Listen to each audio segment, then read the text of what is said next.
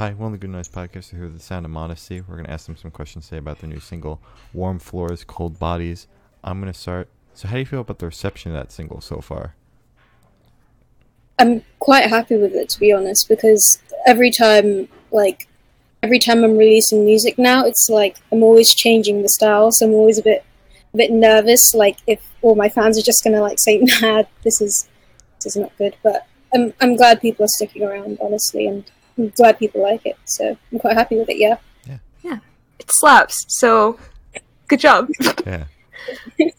so, what does the name mean? And is there any meaning behind the cover art?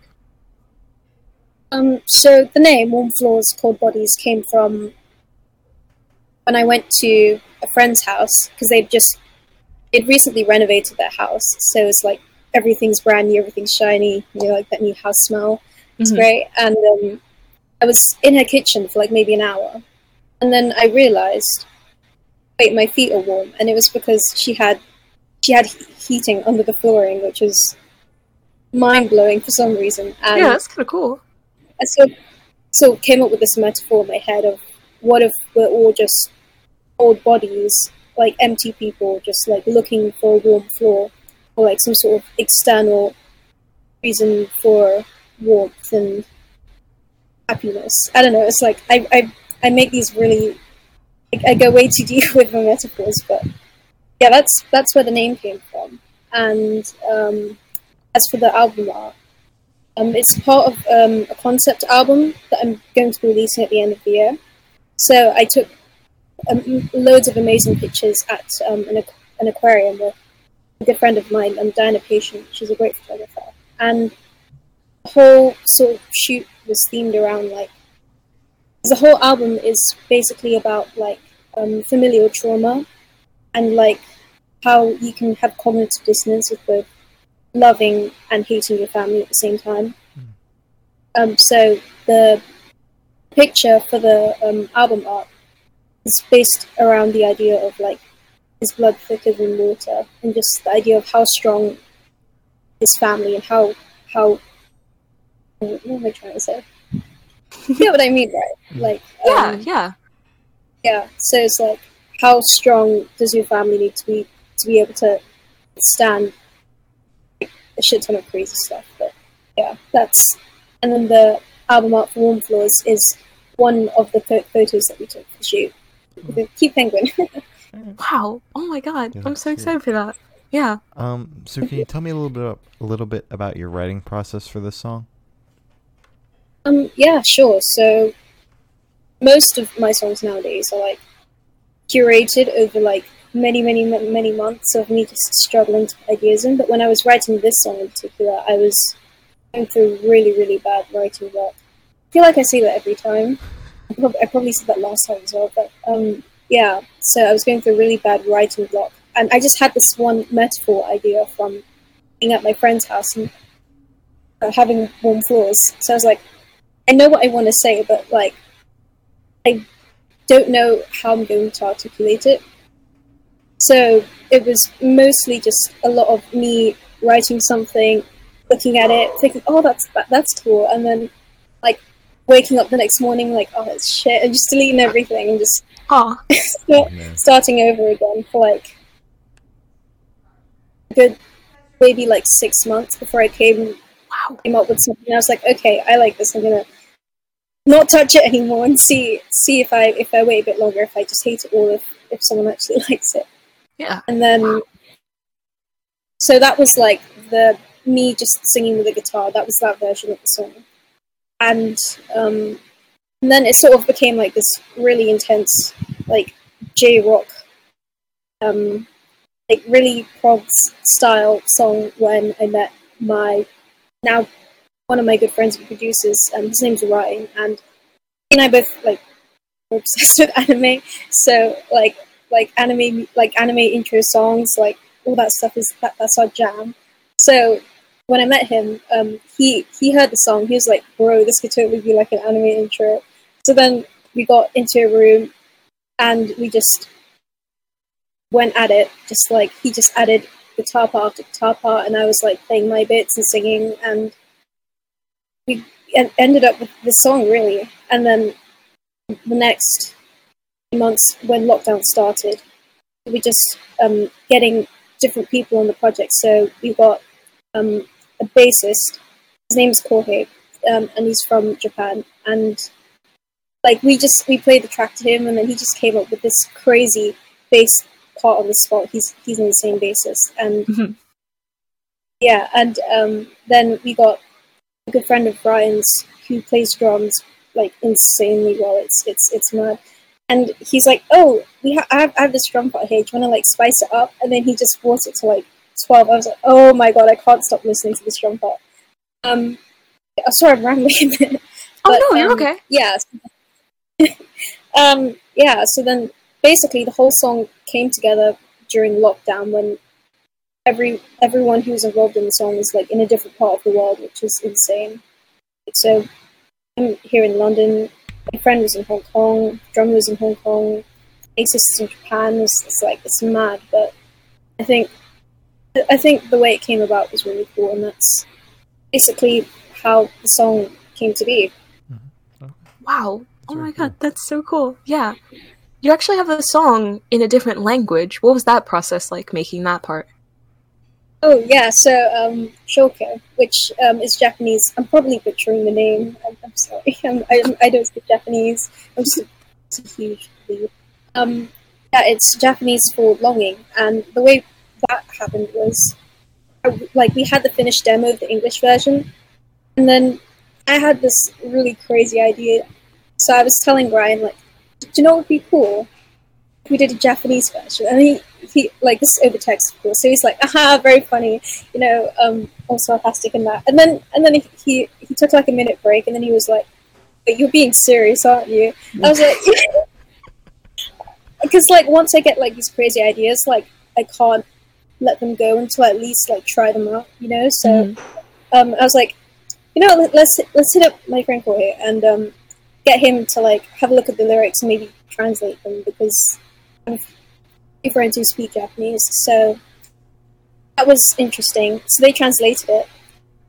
So it's not like a direct translation, but it's like there's a lot because a lot of the lyrics in English are quite metaphorical. So a lot of the lyrics had to be changed to something quite different. So in itself, it's like its own song if you do speak Japanese and you understand. But um, essentially, it is the Japanese version, Hmm. music-wise.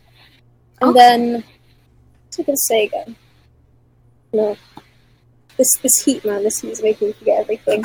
It's all good. We're currently going through like a massive heat wave, so Oh, dear. Oh god. hence hence, hence the sweaty face. But Bro, stay Um, hydrated. yes, very important. Um, so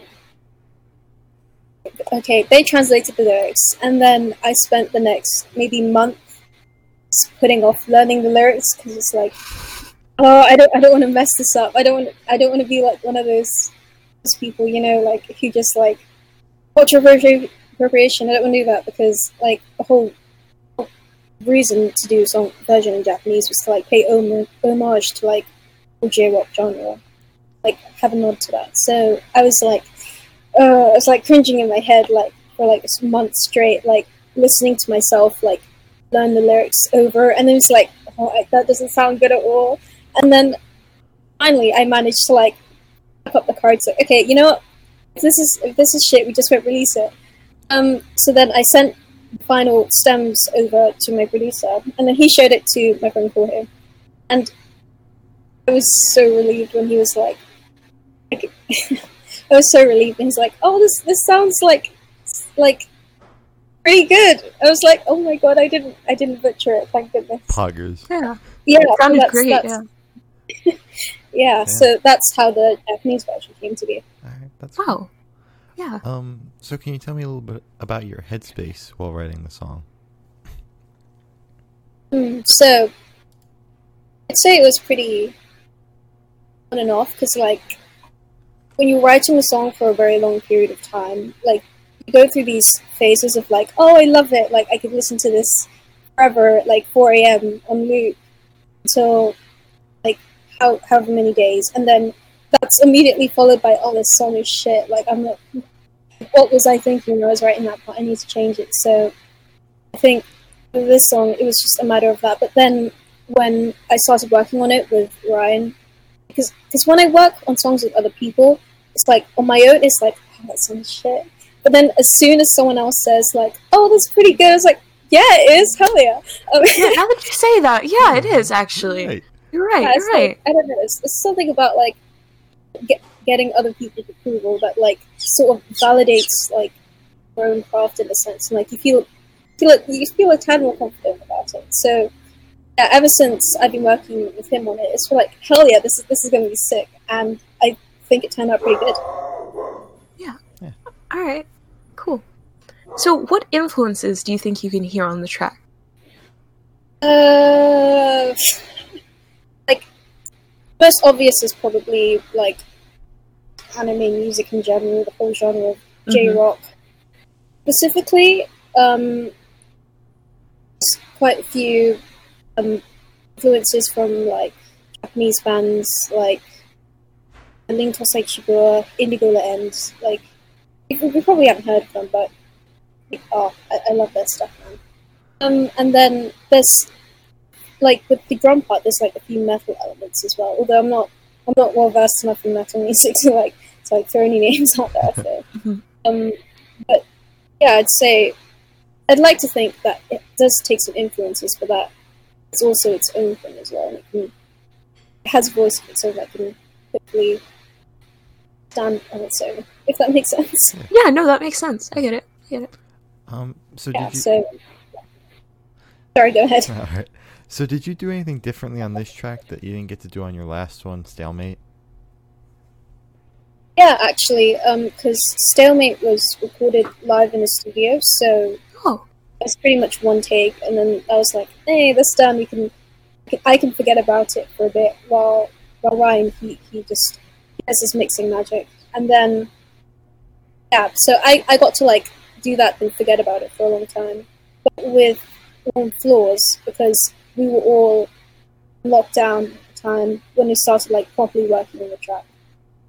It was like constant back and forth of, oh, actually, I think try this instead. It was like, oh, this is not good enough. You need to like. My producer's good at like calling me out when I'm being lazy with mm-hmm. recording music and stuff. Recording is one of the longest things that you can do, and it's quite tiring. But he's he's good at calling me out. So it's like he'll say, no, you need to record that again. You're not putting enough energy into that.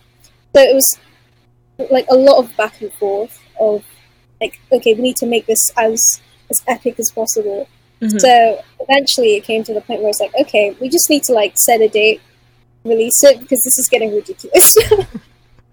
it's just like the tiniest tweaks that no one would even notice it unless it was us. So yeah. yeah, that's that's how that all happened. Alright, So this one was much Mhm. more nitpicky. Yeah, All yeah. right. you can be like Alright, that's more fair. stable. So, speaking of your last single, Stalemate, you had a backwards version of it. Are you planning to do it with this one? Um, I don't think so. No, because well, the reason I did the backwards version was because um, Ryan was messing around with the the track during like a lecture when he was bored. Mhm. Sorry, Ryan. Um, and he just reversed it, and he thought it sounded cool, so he showed me. I was like, "Oh, this is pretty cool."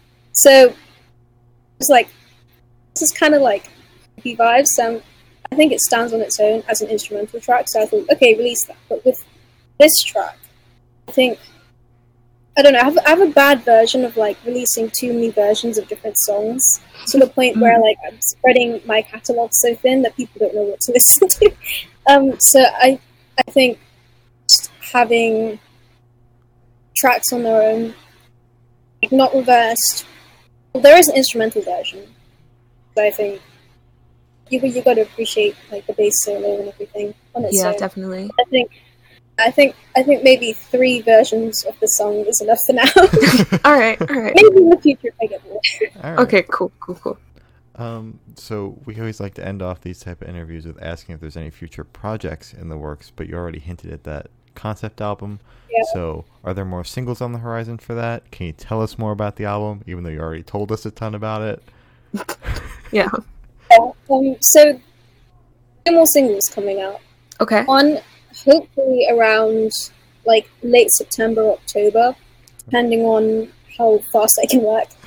and then Yeah. the last single, which we already have recorded, because we also recorded it with um, in the live session where we did Stalemate. It's going to come around November, and then the album's going to launch around that time as well. Hopefully, hopefully, if um, if COVID decides to die anytime soon, that'd be great. Okay. Yeah, definitely. yeah, so, some some stuff to look forward to. All right. Yeah, definitely. Hell yeah. Um, Oh. So that's all the questions we have today. Is there anything you'd like to plug? Ooh, plug. Um, support the Black Lives Matter movement. Um, if you haven't, go go download and support the Good Noise Fest. Um, the Good Noise Fest 2020 compilation album. That's on Bandcamp. Yeah. And stay hydrated. Yes. Yeah, stay hydrated. Well, thank you for sitting down with us. This has been the Sound of Modesty, and we're the Thanks Good Noise. Podcast.